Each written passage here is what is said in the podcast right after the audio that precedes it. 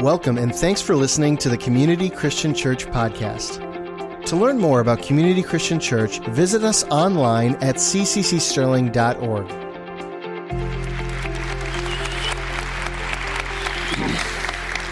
Good morning, everybody. Um, you know, I always, uh, I, really appreciate what Dave had to say earlier today about Memorial Day, and just want to say that I, I always wonder, what, what, do you say? Happy Memorial Day? How do you, what, what, do you say exactly on Monday? So I want to wish you all a meaningful Memorial Day. Um, that's a nice, I think, easy way, but also, I think, hopefully, a meaningful haha, way to um, express um, what we should be celebrating on Memorial Day. I'm going to start off a little bit on the gloomy side. I hope you don't mind. Um, it gets brighter, I, I promise. But uh, we're talking, I wanted to speak with you about a, a question I think all of us actually have, regardless of what level of faith you might be experiencing. Whether you're a person who has literally no faith and you walked in here because someone invited you, and for some reason you thought spending your Sunday morning sleeping in was just not as good as an idea of coming into a crowded place with people you don't know. And you decided to come here and you're like, I want to see what this church thing's about. Maybe you have literally no faith whatsoever um, in anything transcendent. Or you're somebody who's been coming to church for years, decades, and for whatever reason, you can remember those times in your life, and maybe it was even last night, where you thought, What are you doing? Where are you? I have no idea what this circumstance is supposed to teach me, if anything, and now I'm starting to wonder do you teach at all? I think if you're honest, there's times when you feel that way. I think if I'm honest, there's times when I've felt the, the question rise up in me. I've never really doubted God's existence, but I have said, I don't get you. Um, plenty of times. Or where are you? Or why aren't you doing something right now? I could use you right now. Now would be great. Um, plenty of us have felt that way. So I want to uh, share with you an opening uh, sort of illustration. It comes from a book. It's a gloomy book. The, the, the, the title of the book is Gloomy. It's a Pulitzer Prize winning book, and it's by Elie Wiesel. Elie Wiesel is a Holocaust survivor, and uh, he wrote this book decades ago, and it's called Night.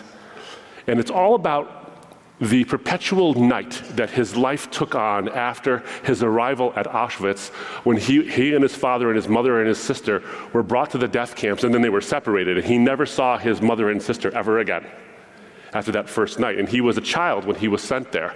And he recounts his horrible experiences there, and he was a man of deep conviction, deep, strong faith in God. Uh, as a Jewish man, he had a strong belief that there was a God who actually loves and cares for the world and all these things. But then that whole thing started to erode away as he saw that man's inhumanity to man, and he saw the way sin was perpetuating in the world, and he was wondering uh, if there is a God who actually cares about humanity, how come he hasn't done something about human sin? What's going on here? And so he recounts this episode. This, this, this, short, brief episode, it was, in, uh, it was illustrative of all of the things that had gone on in the course of the time he was at Auschwitz, and it was a hanging. A bunch of people were being hanged publicly in front of all of the prisoners there in Auschwitz, and among them was a young boy. Now, pardon me if I get a little on the graphic side for you, but how hanging works is, is that when you're up there and they kick the thing out from underneath you, the sheer weight of your body basically kills you when your neck is snapped because of the, the gallows. You rarely ever really strangle to death. It happens right away. But there was a young boy up there whose weight did not cause an instant death. Instead, he struggled. And he struggled and he struggled. And all of the people, all the men in the camp, because they were segregated between men and women, had to watch this happen, and had to watch this young boy. And this is what he wrote. He said, Where is God? Where is he? Someone behind me asked. For more than half an hour, the child in the news stayed there, struggling between life and death, dying in slow agony under our eyes. And we had to look him full in the face. He was still alive when I passed in front of him. His tongue was still red, his eyes were not yet glazed. Behind me, I heard the same man asking, Where is God now? And I heard a voice within me answer him, Where is he? Here he is he is hanging here on this gallows. In other words, for Wiesel, God was dead. He didn't, if you read the story, you didn't you realize Elie Wiesel didn't stop believing that God existed. He just stopped believing that God cared. And so he asked this question, where is he? Where is he? And he sees this young boy struggling for life on this gallows, and he says, There's my God. My God is now dead. when we're honest, we have to ask that question. But I want to address this question from two aspects, if you'll let me do this in the time we have. The first aspect is this is that there's an intellectual aspect to this because people ask the question why does God seem so hidden? If He cares about us and if He loves us and if He wants us to believe in Him, He would make the evidence more obvious. He would be so obvious that it would be undeniable that He exists, and that way the maximum number of people could possibly believe in Him. And that seems to be the kind of God we would want to believe in. And so if He existed, He would make Himself more evident because He's not evident, maybe He doesn't exist at all. That's the first part, that's the intellectual issue. But I do want to get from that to the existential issue. And the existential issue is in those times in the night, when you have your own night, whatever your version of night might be, you wonder, where is he? Where is he? Is he in the gallows as well? So we have to get to the intellectual first. Let me get there first, and then we're going to get to the application, if you don't mind. Now, if I think about this, this idea that God is hidden, that he doesn't provide enough evidence for his existence, the first thing I want to point out is this is that if there's someone who is saying, I would believe in God if he had just given me more evidence, uh, and he hasn't given me enough, and therefore I'm justified in not believing in him, the burden of proof is on the person who makes the claim that there isn't enough evidence. Now, I know that sounds odd because typically what you'll say is like, no, no, no, you're saying he exists. You have to give me evidence. I'm an atheist, and, and, and I'm not, but I'm saying if I'm, if I'm an atheist, I would say, wait, I'm an atheist because there's not enough proof. You haven't given me enough. You haven't met your burden of proving that this magical, invisible, no one can hear him, no one ever seen him being exists. And so you had a burden of proof. I get that. If you're making the claim that God exists, you have a burden of proving that. But if you're also making the claim that there's not enough evidence, then you have to describe what evidence actually is. You have to decide what kind of evidence would actually matter to you, what would actually cause you to say that's enough? Does it have to be complete? Does it have to be irrefutable? Or can it be reasonable? I can tell you as a lawyer, we almost do nothing in a court of law based on certainty.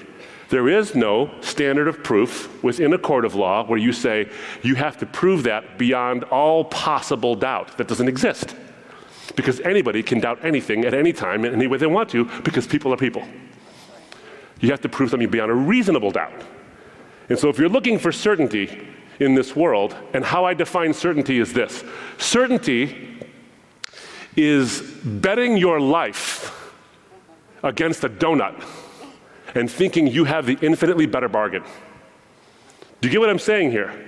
That you're so certain this is true that you're willing to stake your life on the fact that if you're wrong, you die, but if you win, you get a donut. That's the kind of thing we're, t- and no one has that level of certainty about anything except for the fact that you think or that you exist. Everything is based on a reasonable amount of understanding of about the world. So if you're someone who is saying there's not enough evidence, there's a couple of things that you have a burden of proving, or at least coming to grips with. First of all, if you say there's not enough evidence that, there, uh, that um, it's not obvious enough that God exists, you'd have to do a couple of things. First, you'd have to show that you've looked everywhere and that there is no evidence anywhere or not enough evidence anywhere. Now, that presumes exhaustive knowledge. So I want you to hear this now. So, God, in the classical definition, not just the Christian definition, but the classical definition of God would be a being who knows and has exhaustive knowledge of all things that are true. So if you can claim that there is not enough evidence anywhere in this world where I can look for a God to exist, then you claim to have exhaustive knowledge of the entire universe. And if you claim to have exhaustive knowledge of the entire universe, you can't use your exhaustive knowledge to disprove the existence of a being who has exhaustive knowledge because you think you're him. So, what you have to come, so that isn't open to you. Rather, it's the second part. It's this. We should expect more evidence for God's existence than we currently have. And that's where the debate actually is. We should expect there to be more. Given the kind of God you're talking about, the Christians talk about a God who loves the world. And that's where the real discussion is. So, a couple of responses to this uh, to think through, just for you to consider and think through, especially in those nights, in the middle of those nights we have. First of all, is God merely interested in us believing that He exists? Is that His main goal, to convince you that He exists? That's a necessary but an insufficient condition for actual belief. Intellectual assent is not enough. So, you know, give you an example of this, if it were the case that I intellectually assented that there is some woman out there whose, whose genes I bear half of, and she gave birth to me, is that enough? That, yep, someone gave birth to me. Or is there a difference, a qualitative difference, between me assenting that someone gave birth to me and me knowing that woman? There is a fundamental difference. God is not interested simply in you acknowledging that He exists and He created everything. So what? James chapter 2 tells us that even the demons believe and they shudder. So what? God is not interested in your intellectual assent, He's interested in your trust. Now, the first part is important, though. You can't trust in a being who doesn't actually exist. And you can't trust a being you don't know actually exists. So we do have to talk about is there good reasons for us to believe? Is there ample evidence? But I want you to understand something that uniquely speaking in the Christian faith, you don't have a God who says, here's a bunch of rules, maybe I made them, maybe a bunch of guys made them up and then used me to basically sort of sort of justify their rulemaking. No, the chief end of man is to enjoy God, glorify God, and delight in his presence forever. There is that relational aspect to it, and what's uniquely propagated in the Christian faith is the idea that you and I are made for relationship with the divine. And the fact is that the, the Christian conception of God is not just a being who creates everything, but a being who exists eternally in relationship in the community of the Trinity from eternity one God in three persons, Father, Son, Holy Spirit, the persons not being the same, but all sharing the same nature, a being who exists in relationship. And so that explains why you and I crave relationship, which is why, by the way, you ask the question, Where are you? Because you're asking about, Do you care? That question is a relational question. It's not an intellectual question, it's a relational question. And the fact that you yearn for connection with something transcendent makes sense in the Christian faith because you are created by a being who defines relationship within himself. No other religious system tells you that. And so that makes sense of why you ask the question Are you there? Are you there? But to get us there, we have to f- answer the question Are you there? Now, there's a couple of things I want to make sure we understand here. That there is no reason to believe, really, that the evidence we have isn't enough. There's no real reason to believe that. You know, I've given this illustration before. I think I've given this illustration from this very stage before. So pardon me if you've heard this, but I think it's worthy of re- repeating. Is um, sometimes people have enough evidence, but they just don't want it. So I was sitting uh, in my office. There was a guy uh, who uh, I was uh, a colleague of, and he would come in. He's an atheist guy, great guy, by the way, funny, uh, just a wonderful guy. We had a great relationship. He would come in every so often and give me a little zinger. He liked these little zingers he would give me, and uh, the zinger he gave me this particular day was, "Hey, I heard that God, this God you claim is so loving and, and loves all people, let the roof of a church drop on a bunch of his followers the other day while they were worshiping him. That's some God you you believe in." And he walked out like, "Whoa, whoa, whoa, no, no." That's too many times now. You, there's a tax to this now. You have to sit down and listen to me. That's the tax for you, you know, making a comment to me.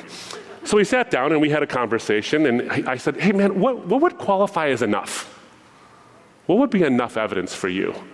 And he said, I'll tell you what, if there was a huge golden glowing cross in the sky that everyone in the world could see, and every morning when everybody woke up, they heard John 3:16 emanating from that cross, that would be the kind of evidence that would convince me. By the way, it's the kind of evidence I would expect God to give to the world if he wants them to believe in him so much. So really, that would do it? Yeah, that would do it. Said, so irrefutable evidence. Yeah, Okay, I said, so you're a smoker. This guy's a smoker, and I knew that, and he's about my age. So I know you know, that when I was a teenager, it wasn't like it was up for grabs. No one was doubting the fact that smoking caused cancer and was addictive. No one doubted this. The evidence was obvious. So I said, hey, man, when did you start smoking? And he said, about 17 years old, which is, you know, interesting because All the evidence was there, and he had the rational mind to be able to say, Yep, I can assent that that's actually true. And he made, as an almost adult, legally, the decision to illegally smoke. I said, So let me ask you a question. You had all the evidence you needed, right? To know that smoking was harmful, it would kill you, and it's addictive. Yeah. And you did it anyway? Yeah. I said, Tell me again how evidence matters to you.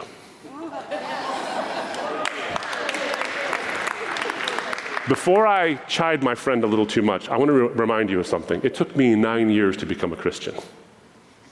I found all the answers I needed sufficient to believe within two years. I wrestled with them because, like him, I didn't want it to be true for seven years. Everybody at some point looks evidence in the face and says, I'd rather not. I can tell you I did for a long time. And no one's immune from it. But this proceeds from a faulty assumption. It makes the assumption that God is the kind of being that we would be able to understand if we just had more information. I want you to think about what we're talking about. When we speak of God, what we're speaking about is a being who is the necessary being without which nothing would exist okay?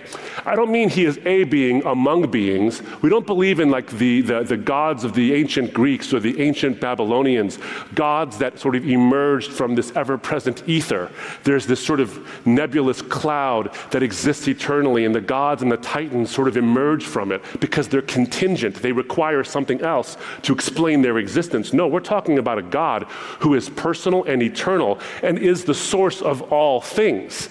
And so that is the God we're talking about. Now, I want you to consider yourself, what you are, and ask yourself, given what you and I are, these limited human beings, and given the definition of what God actually is, how do we possibly think that we could have the kind of capacity in our minds to consider all the things that this God is doing at any particular moment, the God who is the creator of every single thing that ever exists and ever will exist, and you think that you wouldn't go mad? If you were given all the information possible. We would go nuts. We would lose it. That's why the Bible actually says, You can't behold my glory lest you die. We're not even capable of this. And someone might say, well, here's the problem though. Why couldn't God make us capable of it? He's all powerful, isn't he? Why couldn't he just make us capable of understanding him? Now you're asking for what's called a logical impossibility because there are some things, believe it or not, this might contra- be controversial and it might give me some emails, and that's okay, I'll get them. I get them all the time. Um, there are some things God can't do. A hush comes over the room. Uh, one of those things is he can't do that which is logically impossible given his nature. Like God is not a liar. I want you to hear this now. God cannot lie. Do you know why God cannot lie? Because there's no lie in him. He is pure truth and goodness, and therefore he can't be evil. You can. Because evil is just a lack of good. It's the privation or it's the, parasit- the parasitic effect of human nature on good. God has no such parasitic effect, and so he's just good. He can't make square circles because, by definition, a circle has no corners, and squares, by definition, have four. Can't do that. What God cannot also do is create a being just like him. The reason he can't create a being just like him is because he's uncreated. And by definition, you can't be an uncreated, created thing. You also can't be the kind of being who knows every single thing and never requires anyone to teach you something if you're created, because you don't know what eternity feels like. So the whole idea that God could create beings who are like him just doesn't make any sense. Right. Now consider this. If God made angels, those who were in his unmitigated presence, and they, as the Bible says, long to look into some things, they don't have enough information to know every single thing. What makes us think that God, who dips his finger into humanity, and we see but a sliver of what he actually is, what makes us think that we could possibly know these things? And say, Where are you, God? There's not enough evidence. Maybe there's enough evidence and you can't handle more. And I can't handle more. Maybe that's, maybe that's the possibility here. Maybe there's sufficient, but not complete, because we're just incapable of understanding all that is possible. But the evidence is actually enough. Now, I want to point this out. I talked about reasonable doubt and enough reason to believe in something. Okay, that's true. We have enough reason to believe that God exists, but we don't have sufficient proof in the certain sense that everything uh, around us sort of screams that, you know, God exists, God exists. It's obvious, and there's no way you can possibly deny it, even though the Bible says that what is made uh, plain to us in, in, creation shows that God, by his divine power, created all this stuff. We are, we are without excuse because we have enough information. But Blaise Pascal, Blaise Pascal was a theologian and a Christian and a scientist, one of the father, fathers of modern computer language, way, way, way, way, way back. And he wrote a series of reflections called Pensées. Pensées are just like thoughts or thinking. And he basically said this is that God has put enough evidence into this world that belief in him is the most rational thing, but he has left enough evidence out that trusting him on pure reason is impossible. I think it's important for us. Now, there's a wonderful book called Why God Makes Sense in a World That Doesn't by Gavin Ortlund. And you know, he, he wrestled with this idea of God's hiddenness. Like, why isn't God more obvious? And this is what he says. He says, the truth must be difficult. The truth must, by definition, be difficult. It must produce angst. It's got to produce some level of anxiety in us that wants us to get us to another place. He's paraphrasing Pascal when he says, God has arranged things this way because certainty is not our main problem. Uh, sorry. He says, God has arranged things this way because certainty is not our main need, just as ignorance is not our main problem. Wow. Certainty is not our main need, just as ignorance is not our main problem. This is what Ortlund says. Those who feel trapped by uncertainty, as I did in college, must ask themselves if they are quite certain about their need for certainty. For ultimately, the demand for certainty springs from the assumption that we know what we need and what we want. But do we? Hasn't most happiness and truth already come to us through experiences that involve surprise, surrender, and risk? Perhaps certainty is overrated. I want you to hear what he's saying, okay? This is very important. This is one of the, the linchpins of my whole uh, argument to you this morning.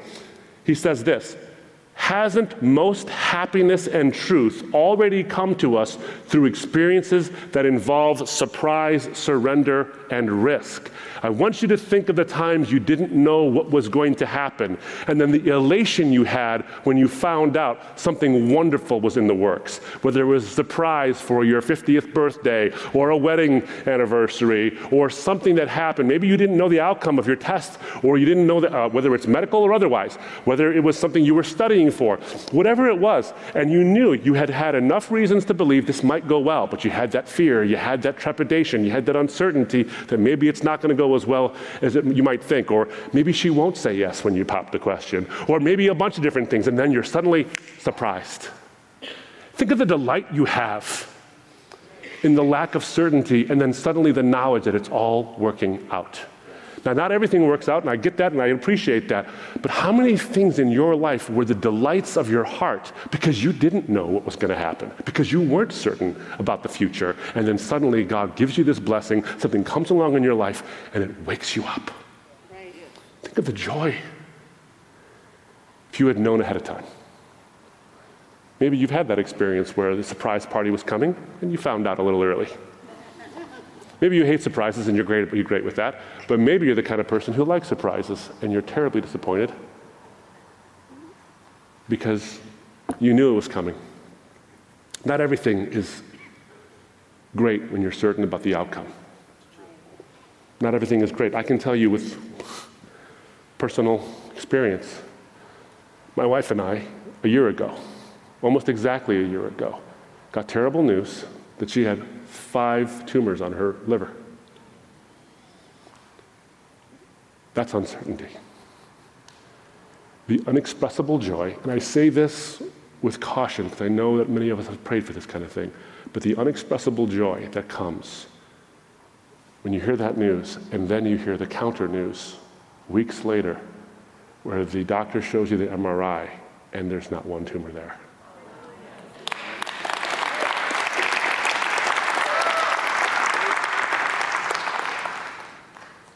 There's a delight in discovery. Maybe God doesn't go give us every single thing we need because He wants you to engage in the delight of discovery. Proverbs chapter 25, verses 2 to 3. You see them there on the screen. It is the glory of God to conceal things, but the glory of kings is to search things out. As the heavens for height and the earth for depth, so the heart of kings is unsearchable. It is the glory of God to conceal things, but it is the glory of kings to search things out. I want you to notice something about this is that God isn't hiding things so that you never discover them. God is hiding things so that you can engage in the joy of discovery. Think about a time you've struggled with something, whether it's trying to figure out why my checkbook isn't balancing. What, maybe it's you're studying for an exam and you're not getting how to conjugate this particular verb in some obscure language no one's ever going to have you say in the first place anyway. Who knows what it is you're, you're struggling with? And then you get that almost uh, neurochemical reaction where you get it. You ever felt that? Where you got it and suddenly you have a physical reaction to getting it? There's a delight in this discovery. There's a delight in finding out the truth. There's a delight in this. There's a delight in the process. Maybe God is not interested in robbing you of that by spoon feeding you everything. Maybe He wants you to delight in the God given gifts He's given you of the intellect and the mind and the heart. And when all three converge, my goodness, my goodness, what an experience. If He gave you too much, you might be robbed of this. We do this with math we do this with our taxes, we do this with our checkbook. Can you imagine the delight of the discovery of the divine? Now it's interesting because you see evidence. And the Bible actually speaks of something. Know, I'm, I'm currently working on a book about the surprising ways that, that God actually reveals himself in the Bible to actually be the author of this Bible. Um, I've become fascinated the more and more I read the scriptures with how amazing the scriptures actually are. It happens to me all the time. I read something, I'm like, oh my goodness, look at that. I hope you've had that experience. I hope that it's the case that you don't think of your Bible reading as a chore to get through, but as an experience to enjoy. Um, I've had the blessing of seeing this happen over and over again. And sometimes there's things that I've read a thousand times, and then a beautiful nugget of meat of, or a, a, a beautiful, like, almost like an effervescence of, of, beauty comes out of these scriptures that could, oh my goodness, how come I didn't see that before? Now, I'm not saying personal, private interpretation of the scriptures that are plainly true. I'm not saying that. I'm saying discovering what's already in there, engaging in that delight of discovery. It is the glory of kings to search things out. What an amazing thing we get to do. So, Hebrews chapter 11, verses 1 to 3. Now, I've said this uh, passage of scripture so many times, but. Um, I want you to see something. Now, faith is the assurance of things hoped for, the convictions of things not seen. People often think of faith as this blind thing, but it's not. The definition of faith is not belief without enough evidence, it is actually belief. It's not even belief, it's actually trust. Faith is just trust. Belief is requisite of trust, but it's a assurance of things hoped for, the conviction of things not seen. Now, someone might say that, that's just blindness. No, we keep reading the passage. This is why the Bible just I don't know, it floors me so often. For by it, by faith, the people of old received their commendation. By faith, we understand that the universe was created by the Word of God, so that what is seen was not made out of things that are visible. I want you to fully appreciate the sophistication of the cosmology in that sentence. Okay? Cosmology is simply the, the, uh, the study of the origins of the universe. The sophistication in this sentence all by itself. For the longest time, scientists believed in what was called the steady state theory that the universe just always existed in the form it exists now. It's just an exchange of energy from one place to the other, et cetera, et cetera, et cetera. There are a couple of troublemakers who come along the scene Einstein and Hubble and all these guys, and they come along the scene and they say, hey, look, we have through our series of calculations and our theories and our observations of red and blue shifts of different things out there and the way light actually works, we think the universe actually had a beginning. When that beginning happened, that isn't the point, but the point is that they say, hey, we think this thing actually had a beginning. And that upends the entirety of the paradigm that the universe always existed. Now, if you understand the way the standard model of Big Bang cosmology actually works, is that the universe had a beginning and a finite point in the past. All time, matter, space, and energy began to exist. All these things began to exist. In other words, all the things that are visible started to exist, which means this when they didn't exist, nothing was visible. And everything began to exist. So the thing that made all visible things couldn't have been visible itself through the physical senses because there were no physical senses. And so all these things can't create themselves. That's absurd. But they were created. We know this. This is not something that's really all that up for debate. No one really decides that things can create themselves. That's the standard model that everyone agrees. They test it here and there, but they pretty much have settled on this in some form or fashion. And yet the scripture said this 2,000 years ago. By faith, we understand that the universe was created by the Word of God so that what is seen was not made out of things that are visible. We just got there. And he's been saying it for 2,000 years. Where is God? I can't see him. Look around. Look around. You'll see him. You see this in Romans chapter 1. You look around and there he is. You don't always know what he's doing, but he's there. I think of Joseph Plunkett's um, poem. It's called I See His Blood Upon the Rose. This poem goes like this I see His blood upon the rose, and in the stars the glory of His eyes. His body gleams beneath eternal snows, His tears fall from the skies. I see His face in every flower, the thunder and the singing of the birds are but His voice, and carven by His power, rocks are His written words. All pathways by His feet are worn, His strong heart stirs the ever beating seas. His crown of thorns is laced with every thorn. His cross is every tree. You look at the universe, you look at the world around you, you look inside yourself, and you see the evidence that none of this was an accident. The very mind you and I are using to question, Where are you, God? is not the kind of thing that happens by accident. You would never trust a calculator or a computer or a phone that you thought was made by accident. Why would you trust your mind if it was? So much more sophisticated. So we see there's enough, enough reason to, to, to, to, see that maybe this God actually exists. And I think there's even more ample evidence to believe not only that he exists, but that he's done something in history through his cross and through the empty tomb. I don't have time to get into that necessarily, but I do want to talk about the existential issue as I wrap it up. The existential issue, not the intellectual issue. The intellectual issue has to be dealt with so we can say, okay, that's one thing. Let me get to the ex- existential issue is where is he? Why isn't he doing enough things? Is he really on the gallows? Is he there struggling under the weight of our suffering and choking to death right in front of us? You know, God allows for this kind of angst driven question, you know. He allows for it. If you're feeling this question, this is not the kind of thing that you should feel shame about. It's very human, it's very biblical. In fact, so human is this question that it makes its way into the Psalms several times. Psalm 13 How long, O Lord? Will you forget me forever? How long will you hide your face from me? God's hiddenness, where are you? How long must I take counsel in my own soul and have sorrow in my heart all the day? How long shall my enemy be exalted over me? Consider and answer me, O Lord my God. Light up my eyes, lest I sleep the sleep of death, lest my enemies say, I have prevailed over him, lest my foes rejoice because I am shaken. But you know, the Psalms don't leave it there. David's writing this. It's not a good time for David. He's being chased, he's being pursued, he's got enemies. He doesn't know if he's going to win. It's like, how is this part of your plan? I have no idea. But he says, But I have trusted in your steadfast love. My heart shall rejoice in your salvation. I will, not just now, but I will in the future, sing to the Lord because he has, in the past, dealt bountifully with me.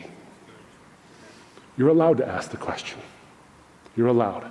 But David wants you to know, I think by the Holy Spirit, that you can trust in what God will do because of what God has already done. Pain can overwhelm our sense of this faith. I appreciate that. I know that. I know that personally. It can overwhelm it. We return to Elie Wiesel.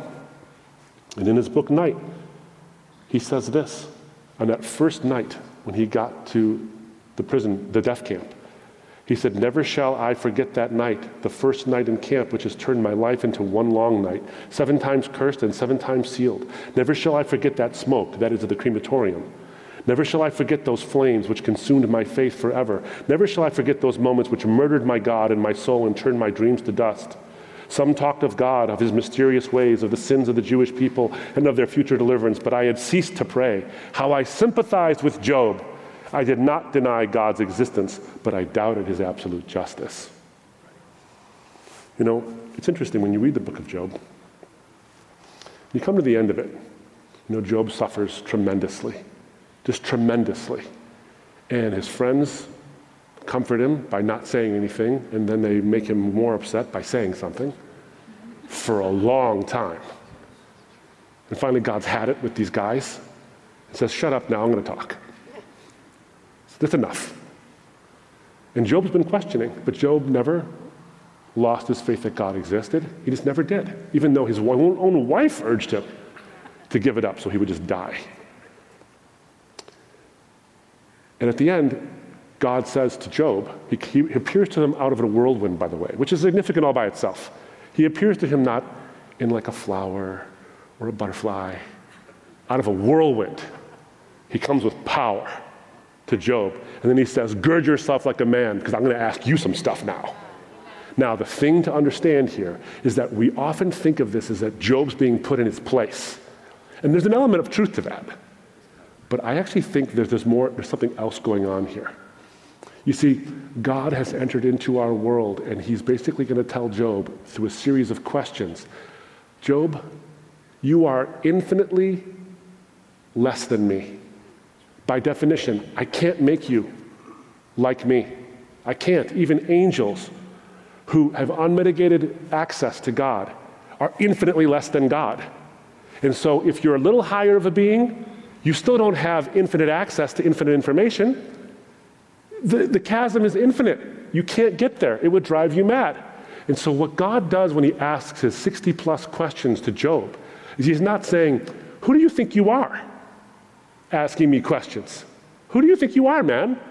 Were you there when I did this? Were you there when this happened? Were you there when I subdued this beast that you couldn't even possibly fathom how big it is? When, were you there when the oceans were like this and the earth was like this and I hung the stars where they are? Were you there for any of that? That's one way to look at it. Or he might be saying this, and I think this is another way to look at it, an additional way to look at it. Not a, not a substitute, but an additional way. What if he's saying, Job, were you there when I put the, the constellations in their places? Were you there when I separated the land from the water? Were you there when I made their salty seas and fresh water? Were you there when I did all these things? You know the answer. The answer is no. So here's what I'm going to say to you I was there. And all I'm going to do, Job, is ask you to trust me. Would you trust me?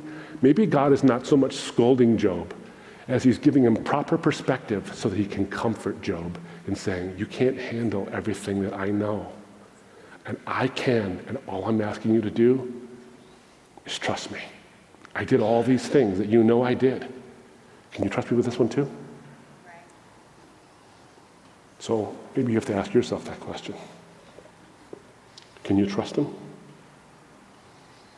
So we return to Elie Wiesel. And he's seeing the young boy in the gallows struggling, and death is there and someone says, Where is God? Where is God? And inside his voice, he says, There he is. He's dying right in front of me. He's dying right in front of me. You know what the interesting irony is here, friends? He's almost right. He's almost there. Almost.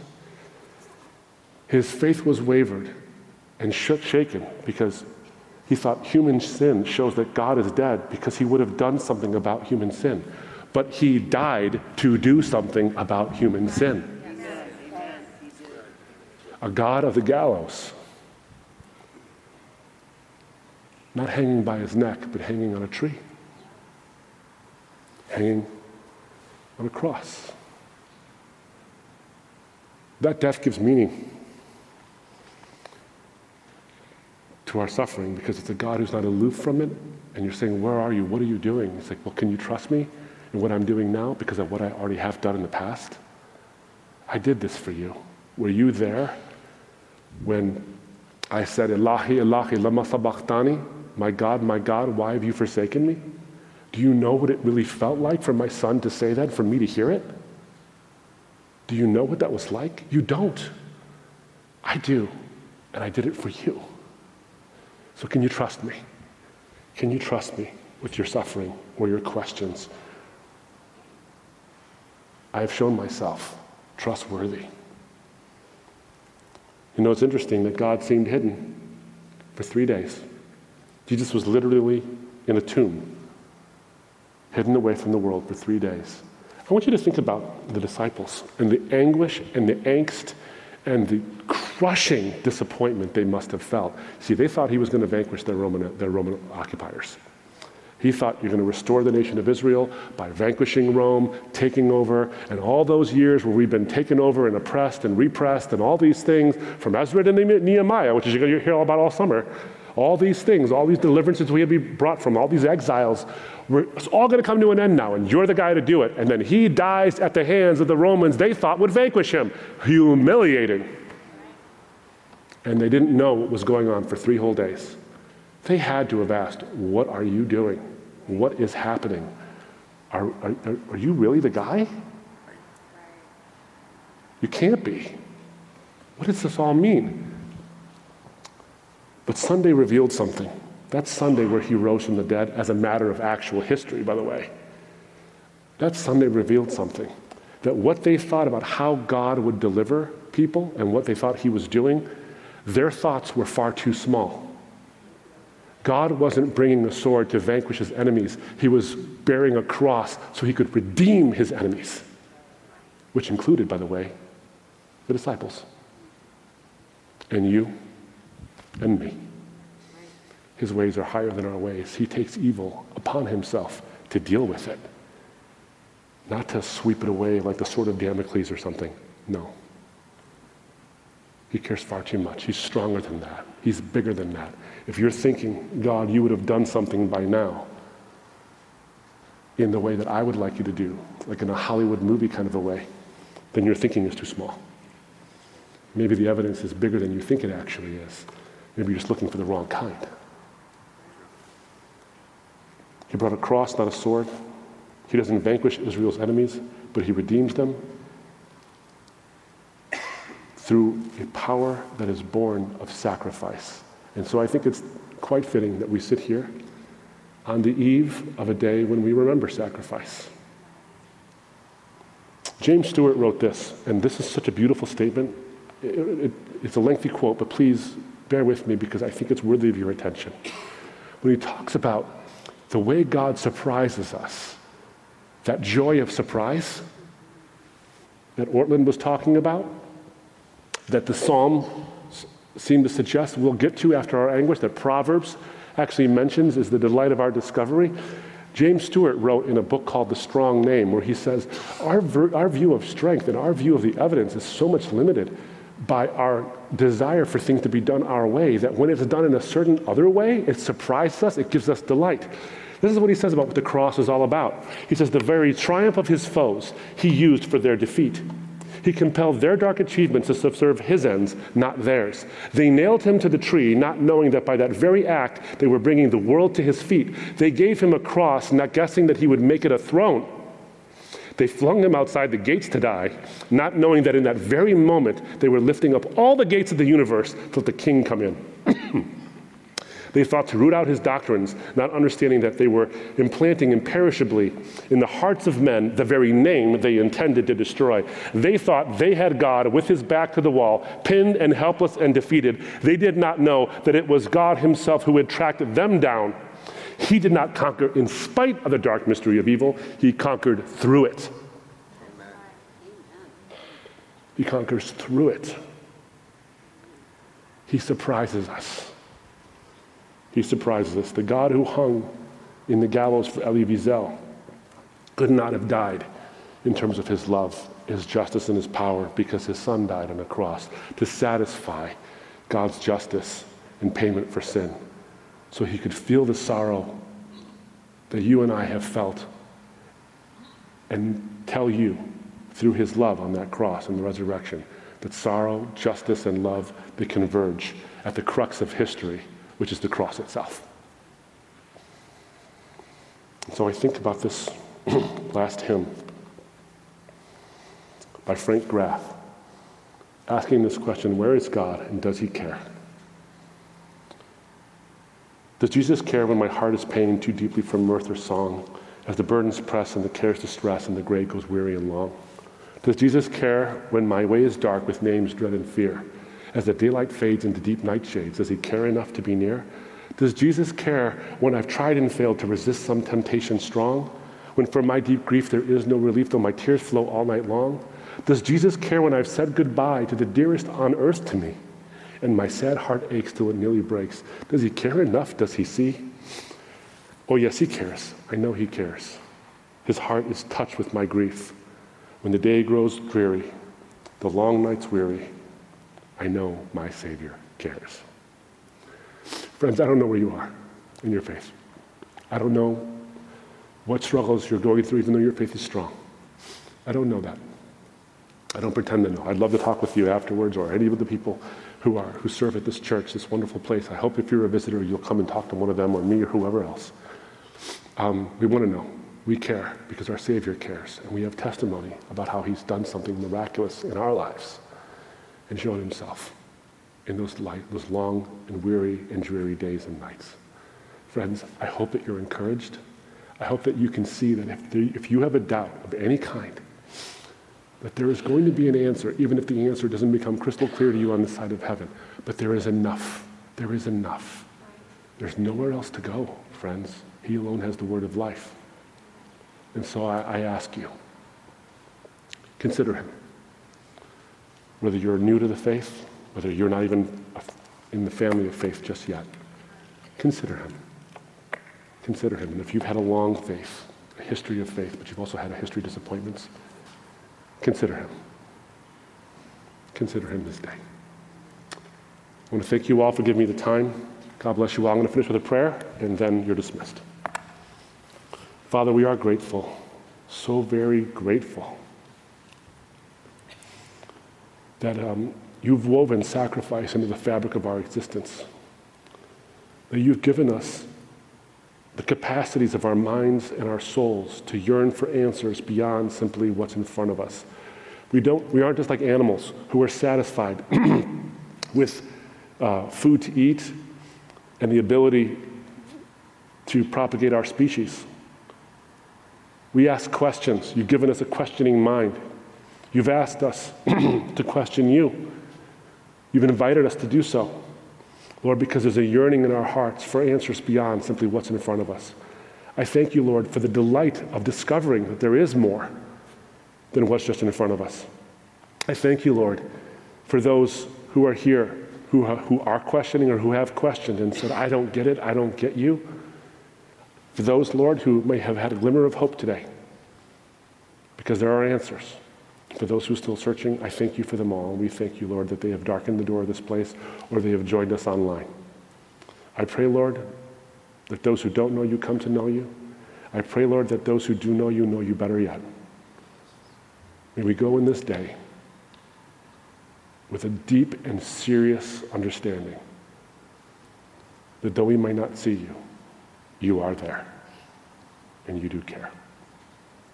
In the name of your precious Son, who felt that forsakenness, who asked you a question while he hung on a cross, who invites us to ask him questions about what it means to have hung on that cross. We pray in his name. Amen. God bless you all. Thank you.